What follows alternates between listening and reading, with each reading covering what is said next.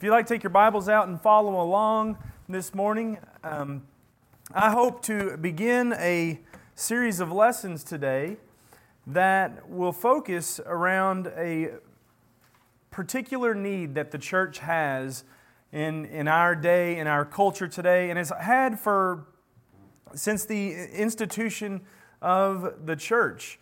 Uh, I want to talk a little bit about our ability to give a defense. Uh, the Bible, maybe you've heard this statement before. Bible certainly is the inspired word of God, but sometimes someone might ask you that, how do you know? Why do you believe that? Why do you believe the Bible is the inspired word of God? Why should I listen to what the Bible says in my life today? And maybe you've struggled to give a, a response to that. Maybe you've just made a statement like, well, you just have to have faith. You just have to believe.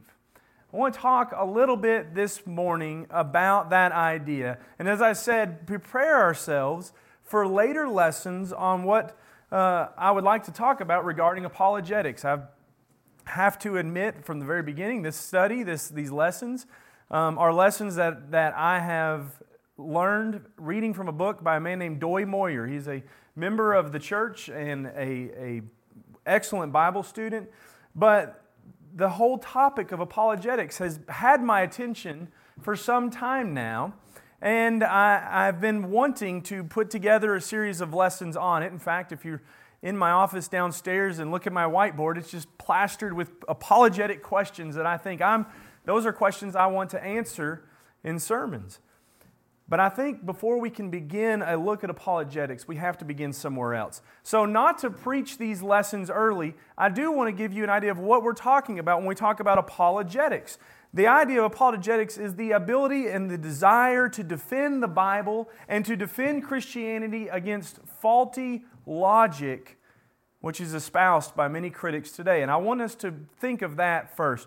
It is faulty logic that many people bring against the Bible. The Bible, being the inspired Word of God, Christianity, the, the, the faith in Christ Jesus as the Son of God, logically is the only conclusion someone can come to in regards to their life and Christ.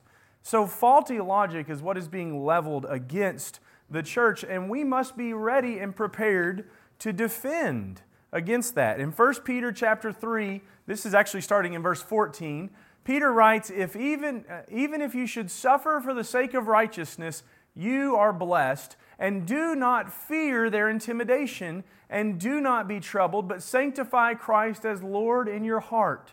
For so many, a, a lack of ability to defend their faith has caused them not to be able to do this very verse, to sanctify, set Christ apart in their heart as Lord and it brings so much fear and so much worry. And how do I answer these hard questions? What do I do? And what do I say?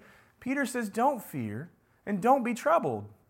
Rather, always being ready to make a defense to everyone who asks you to give an account for the hope that is in you, yet with gentleness and reverence. That word that he uses there, um, always being ready to make a defense. In the Greek, that word is apologia. It's not the idea of an apology. We sometimes we, we think apology is saying you're sorry for something. That's tell our boys, go apologize to your brother. That's not necessarily what that word means. It means to give a defense for why you did something. If I'm apologizing to somebody for something, what I'm really doing is telling them why I did that. And in the sense that we use it today, it's usually to show I really had no reason for doing that, that is justified, and will you please forgive me? That's not the way it's used here. It's used to show a defense, to show a reason for something. And I hope that in coming lessons, we will consider some ways in which we might be called to do that today. Some ways in which we might need to defend the, uh, the, the Bible and Christianity today and to better prepare ourselves to do just that. But as I said, I want to begin by looking somewhere else, and that is faith. What is that? This is the cornerstone of all apologetics. This is the cornerstone of our defense of the Bible is faith. And we need to be able to tell someone what that is. And if you ask that question today, you're going to get a plethora of answers. Sometimes when you ask the question, What is faith? someone might respond, Well, faith is just complete trust or confidence in something or someone. Complete trust or confidence. They'll say it's believing something with all certainty. Every now and then you might even get Hebrews 11 1. It is the assurance of things hoped for, the conviction of things not seen. But by and large, the biggest answer to this question, what is faith, is this faith is believing without seeing. That's faith. Faith is Indiana Jones stepping out on that bridge that, that you can't see. He has to throw the gravel to, to, to, to, to make sure it's there. By and large, that's how the world views faith. And that's actually a statement, believing without seeing, that I agree with. But we have to be careful because that statement sometimes gets turned into the notion today, again, as I said, with that faulty logic of our day, that faith is completely blind. As we just saw in Hebrews, Hebrews 11 1, faith deals with convictions, faith deals with being convinced of something. And I want to ask you, just on a, on a reasonably, logically thought today, what does it take for you to be convinced of anything? What does it take for someone to convince you of, of anything at all? Apart from the Bible, even, what does it take for you to be convinced? And what you would, if you think about that, it probably takes two things. Faith needs two components conviction, trust, uh, being convinced of something has two key components that must be considered. The first one is evidence. There has to be evidence for me to be convinced of something, and that evidence has to be reliable. And the second one is reason. I have to be able to trust in my own mind, to be able to trust in my own reasoning abilities to properly interpret that evidence so that a conclusion can be, can be true and can be rational. If either of these are missing, if we don't have, if we don't have evidence and we don't have a, a reasoning ability to, to be able to determine that evidence, then yes, we are blindly following something. We have blind faith, or we're not capable of making realistic choices. Uh, in other words, what people in the world might say is we are gullible. We are gullible. Now, I invite you all to look to the ceiling at the fish tracks that are all across our ceiling. Very quickly, those of you who are looking up are going to go, eh, fish don't make tracks, and they certainly wouldn't be on the ceiling. Gullibility is easily defeated with reason. We might fall for something for a second, but very quickly we go, wait a minute, this doesn't make sense. This doesn't fit with what we know about reality. So when it comes to apologetics and when it comes to faith, we have to be able to make sound decisions and become convinced about something because we look at both the evidence and we think about the reasonings. That needs to be very important to us to be able to, to focus on these things. It needs to be a very important part of our life when it comes to explaining our relationship with faith. But that brings us back to our very problem that we're dealing with, and that is Hebrews 11 1 says faith is a conviction of things not seen. How can that be built off of examined evidence?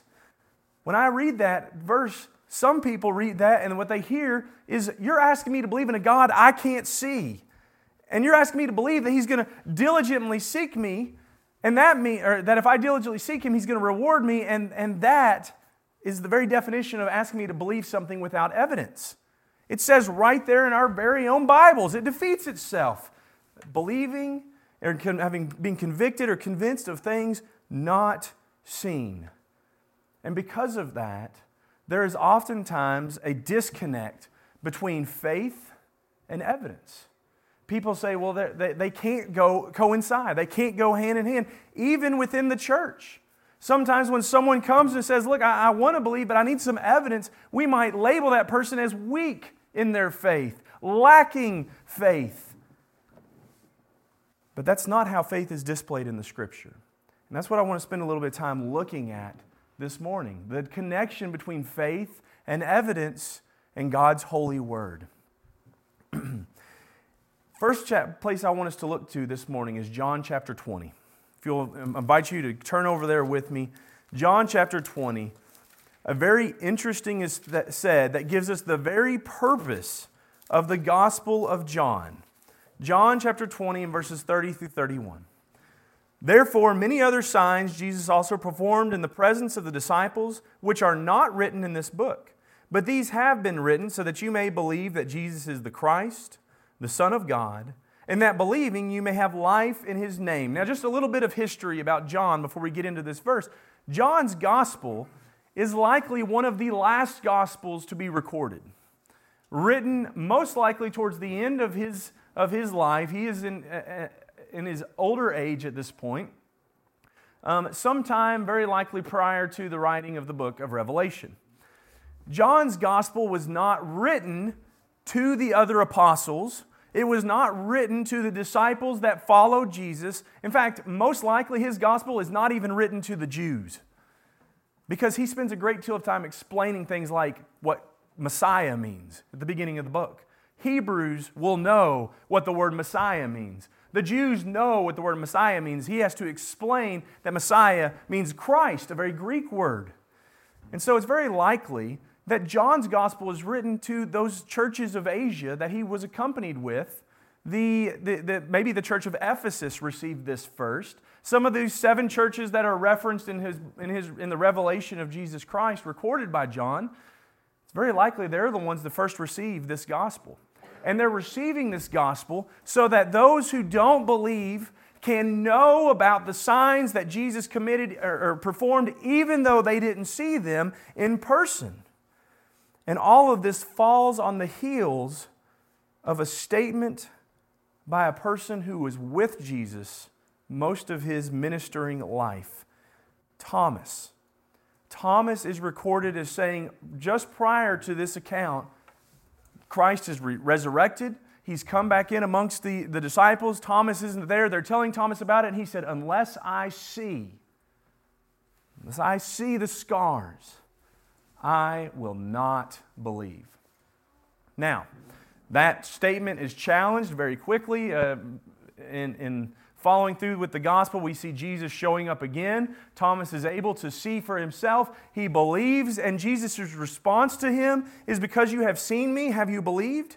Blessed are they who did not see and yet believed. How does that happen? How do you believe without seeing? That is the very uh, question that we're looking at with faith. How is that not blind faith? What John is saying here is the answer is verses 30 and 31. A testimony has been recorded, evidence has been given. Just because they didn't see Jesus, just because they didn't walk with him, or because we haven't walked with him ourselves, does not mean that evidence does not exist and that we can't examine that evidence and that we can't, by reason, come to a logical conclusion about it. It's the very notion, I will remind you, the very notion that our own judicial system is made up after. I want you to think about this. No juror ever saw a defendant commit a crime. No juror ever saw that. In fact, if they did, they wouldn't be on the jury. They would be removed from the jury. They would likely be a, a part of the, of the prosecution. They would be someone that would come up to give their testimony. No juror ever saw it. They never saw someone break the law. And yet, they can come to a decision that is beyond a reasonable doubt, which is just another way for us to say a faithful decision. Why? Because they have evidence and they have testimony, which usually, not always, but usually is eyewitness testimony. What we see is in, in, in our own judicial system, no one has to see someone pull the trigger themselves to come to a, a, a, logical conclusion that yes, this person is guilty, or no, they are not guilty. The events either did or did not happen. That's how faith works in our very own judicial system. Faith also works in history. Which one among us saw George Washington? Which one among us got to meet Julius Caesar? And yet we believe that not only did these men exist, we believe that things about their lives are true. We believe that Julius Caesar was betrayed by a, a friend and a, and a group of, of people with him. We believe that George Washington was at Valley Forge. How do we do that? How do we have such a conviction of those things? Someone says, no, that guy never existed and this, he was never at this place. We'd say, this person's lost their mind. We are so convinced these things are true. How? Well, because we have testimony. We have recorded events eyewitness records to say, I saw this person at this place at this time, but we also have evidence in the lives of the people that followed them. Think about George Washington at Valley Forge. George Washington takes the Continental Army, General George Washington takes the Continental Army into Valley Forge in the winter, and about six months later, a completely different army comes out. An army that's not being pushed around by the, the British uh, forces anymore. They're not always winning, but they're holding their own. And they're not giving up. And they're fighting harder. And we look at that and we go, I can know then, without a shadow of a doubt, that something happened at Valley Forge when George Washington was there with the Continental Army. How? Because I'm examining the evidence. And I'm able to, to reason that evidence to say, I see a difference in their lives. And I see testimony and I see evidence that these things were real. Something happened. Evidence works that way. Evidence works that way in allowing us to have faith in every one of these cases in a judicial system, in a history setting, and in the Bible.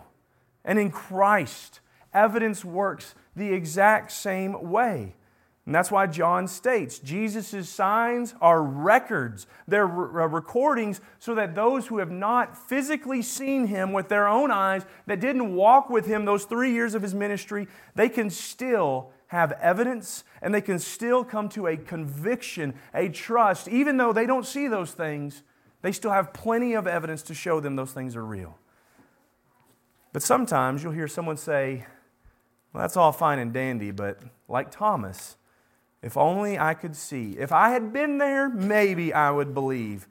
But I can't, and I wasn't, and so I don't. Let me show you someone again who was with Christ. And let's look in Matthew chapter 11 at their account and what Christ offers them as well. Matthew chapter 11 is talking about John the Baptist. And in verse 2, it says, Now, while John, when John, while imprisoned, heard of the works of Christ, he sent word by his disciples and said to him, Are you the expected one, or shall we look for someone else? Jesus answered and said to them, Go and report to John what you hear and see. The blind receive sight, and the lame walk, and the lepers are cleansed, and the deaf hear, and the dead are raised up, and the poor have the gospel preached to them. And blessed is he who does not take offense at me. Now, this one is this is why this is so interesting to me. Of all the people of all the people who, who might come to Jesus or might come and say, I don't know about this guy. Is he really the one that we're to be expecting? Is he really the Christ? John is the one that you would think Jesus would say, John, come on. You, you, you, you've seen me. You just need to believe harder. You just need stronger faith. That's what you need, John. But that's not what he says. To a guy who has received a divine vision, He's seen the Spirit uh, resting upon Jesus. He's heard the claim that this is the one that will baptize with the Spirit, a voice from heaven. He's had all of this, and now he's seen Jesus himself, and he still says, Are you the one? Jesus' response is, Just believe harder. That's not his response. His response is, Go take this man some information. Tell him what you have seen and what you have heard. Tell him about the people that I'm healing. Tell him about the people who were blind and now see, the people who were dead and now live. Tell them about the gospel being preached. Again, what he's saying is go give John evidence. That's what the Bible provides. That's what Jesus provides evidence through eyewitness testimony of the life of Christ. That's also what we can find externally as well. We're not going to get into that today, but there's external sources that are apart from the recordings of Scripture that go along with and bolster the word that the Bible said. Had this been the only word we have, that is more than enough. I'm not saying that it's not. But there are things outside of Scripture, people who were not inspired, sometimes people who were not even friendly to Christ, who say, those things did happen. I can't explain them. All of this confirms what the Bible itself reveals. But for today's purpose, what I want us to see is God never wanted faith to stand apart from evidence. He never expected us to be gullible. He never expected us to be blind. In fact, He warned against that. He never said, just believe in me, guys. He offered evidence to convince and assure that the hopes that we have are not in vain. And when we understand faith in that way, let me get ourselves caught up here. When we understand faith in that way, what I hope we will find, what I hope we will find is that when people make criticisms against the church, criticisms against faith, maybe even criticisms against you, such as like an atheist, an atheist who might say, faith is just your way of saying, I don't have an answer to this problem and I don't need to. You ever heard somebody say that? Maybe you talk about, uh, about creation and, and you're talking about how God created the heavens and the earth, not, not some just cosmic explosion over time that, that just happened to, to create all this, but rather God purposefully made the heavens and the earth for, for His will and for His purposes. And someone says, Well, explain how that happened. I said, Well, I, I can tell you what the Bible reveals, but that's about it. And I have faith, I trust this. And they said, Well, see, right there, faith, that's your crutch. Faith is your answer when you don't have one. Faith is just a convenient way for you to say, Yes, my beliefs are unjustifiable, but I'll justify them with faith. I want you to know, I want you to understand faith because whenever somebody brings that charge against you, it can be crippling to your walk with Christ. It can be hard to go, Is that true? And what I want you to know is the people that make those claims, they have faith themselves. That's the nature of faith that I'm trying to bring out this morning. That faith is not just something that's, that's situated in the Bible only. It's not our little security blanket, our pillow that we can sleep on at night to feel good about ourselves. It is logically interwoven into every aspect of our lives. And people that even criticize the Bible, they have faith and they use it every single day. Atheists believe that nature alone is capable of creating the earth. There is no divine being. Nature alone caused creation to happen in the universe. What is that based off of? It's not based off of scientific fact. Scientific fact is replicable. Scientific fact is observable and examinable. They, there is no self respecting scientist that will ever admit that the things that happen at creation we can recreate and we can observe again and we can test it. It's based off of philosophy. It's based off of a belief system that does look at evidences. They do have evidences for their beliefs, but they take those evidences and they come to a conclusion. What have we just determined that is? That's faith. To examine evidence and come to a reasonable conclusion. We might argue whether or not their conclusion is reasonable, but what they do is they have faith in creation, in their views of creation. They use it every day. Let me ask you these questions. And these questions are not meant for you to take to an atheist and try to prove a point. I want to be very clear about that. But I want you just to think about faith in this way. How do you know that five minutes ago you didn't just pop into creation? How do you know that? Uh, I've been preaching for about 15 minutes now, 20 minutes. How do you know that five minutes ago you didn't just, we all appeared here?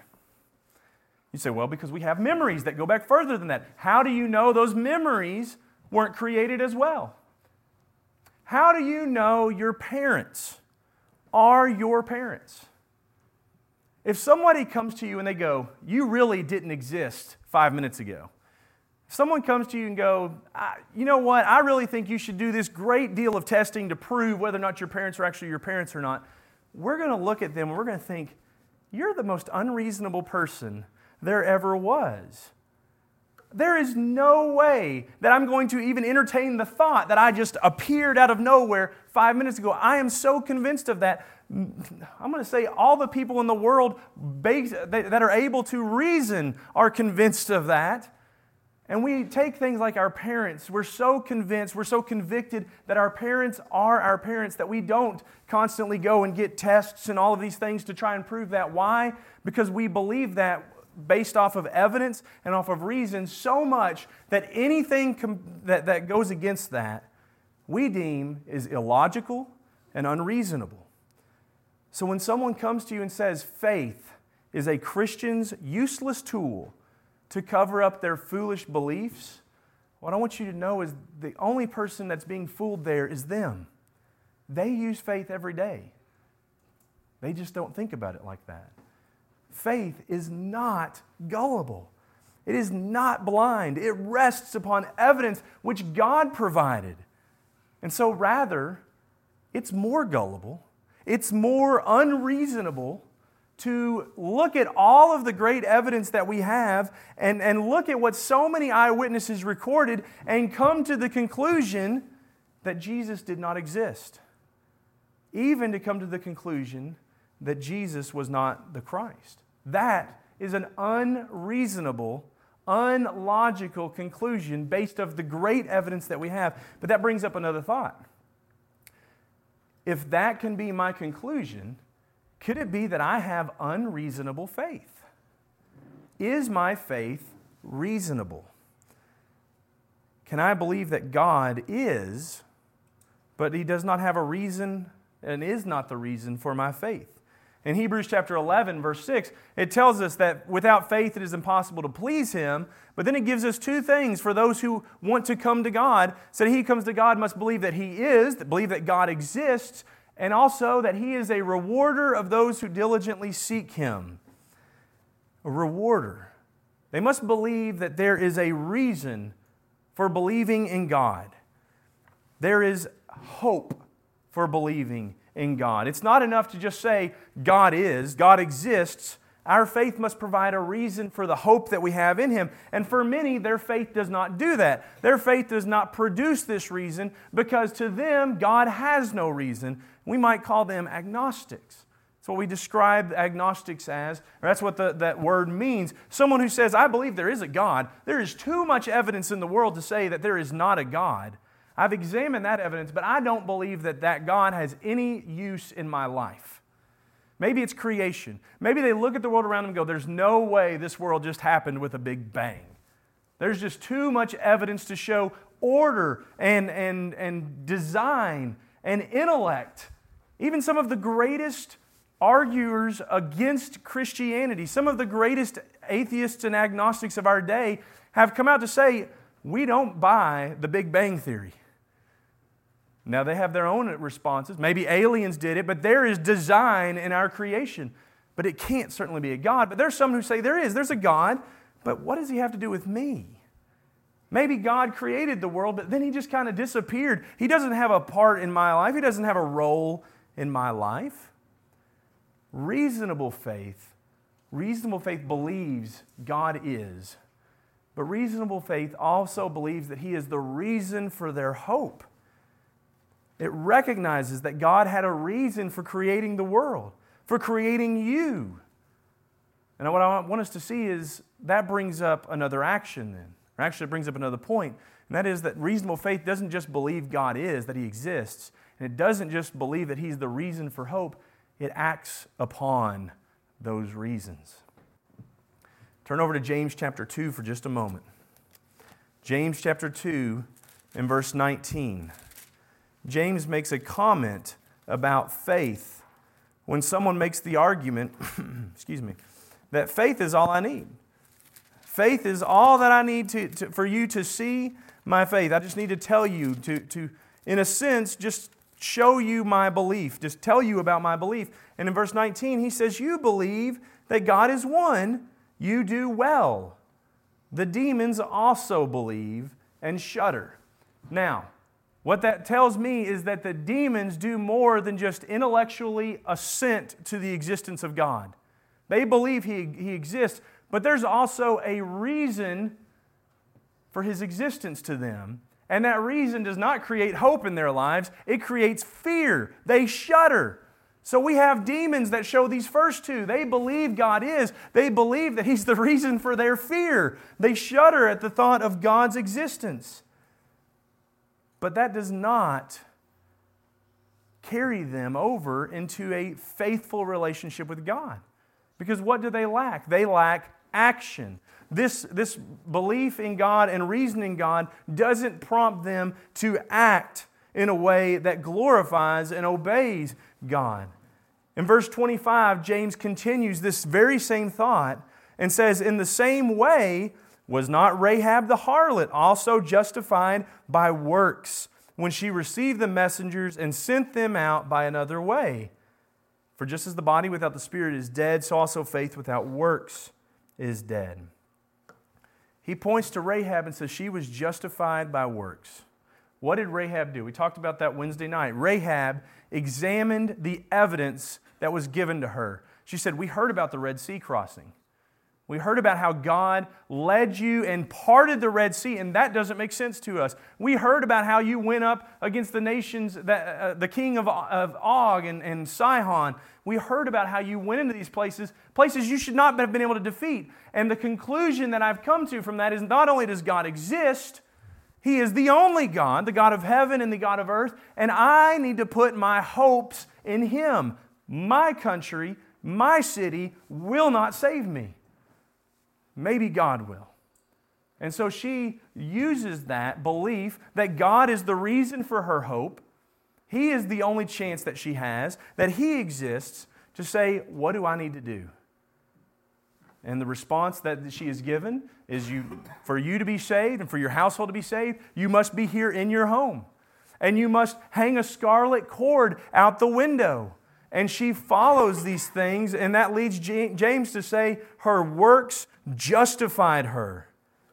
Sometimes this is where people have a problem. Sometimes, even within Christians, say, wait a minute, that last one doesn't belong there. Because doesn't Paul say that faith justifies us? In Romans chapter 5, verse 1, he says we're justified by faith. So either we have a contradiction or we need to understand that James and Paul understand faith the exact same way. Both Paul and James understand that faith believes in God. Faith acknowledges God exists. Faith trusts that God is the reason for our hope. That if we want to have eternal life, it's only going to come through Him. But faith also moves us to act upon that reason. Thus, we can, Paul can faithfully say, faith does justify us the same way that, that James says that works justify us in regards to faith. Eternally, what we are seeing then, that this issue of faith has lasting ramifications. I want everyone here to know that there is not a soul here that asks you to sacrifice reasonable minds to choose to believe and follow a God that you cannot see. That's not what faith is. Faith does not ask you to sacrifice your reason. Faith asks you to use your reasoning mind, to examine the evidence that God has given for His glory. And that's what we want to help with. This morning, I want to briefly remind you. I want to briefly remind you of some of the evidence that we have from Scripture. Jesus of Nazareth is born in Bethlehem, born of a virgin, just as Scripture, just as the Old Testament prophesied hundreds of years before would happen. And throughout his life, he performed miraculous feats. He healed those who were sick. He restored the sight of the blind. He raised the dead, all the while claiming to be the Son of the Most High God. And these are things that not only Scripture testified, his apostles who were with him testified, but also his critics in the first century acknowledge there are wondrous things around his life that we can't explain. Most notably is his death. He died on a cross. Proven fact in history Jesus of Nazareth, the carpenter, the son of Mary and Joseph, died on a cross. That's based off of eyewitness testimony of his friends who were with him and his foes alike. He was buried in a tomb. Again, testified to by both friend and foe. The Jews were so concerned that his friends may dig him up that they placed Roman guards outside of his tomb. Great authorities knew Jesus is buried here. And then he was resurrected. And that didn't happen in a corner. Over 500 people at once see the resurrected Christ. And yes, many of them friends, but I want you to think about one of them who was a foe who saw the resurrected Christ, who saw him on his way to go and throw people who follow him in jail. Saul of Tarsus saw the resurrected Christ on the way to Damascus, and just like we looked at George Washington and Valley Forge, we can look at the testimony of Paul and the change in his life. When he saw the risen Jesus, he underwent a huge change. No longer devoting himself to destroying the way of Christ, but to furthering it, all the way to the point of giving his very life in service to him.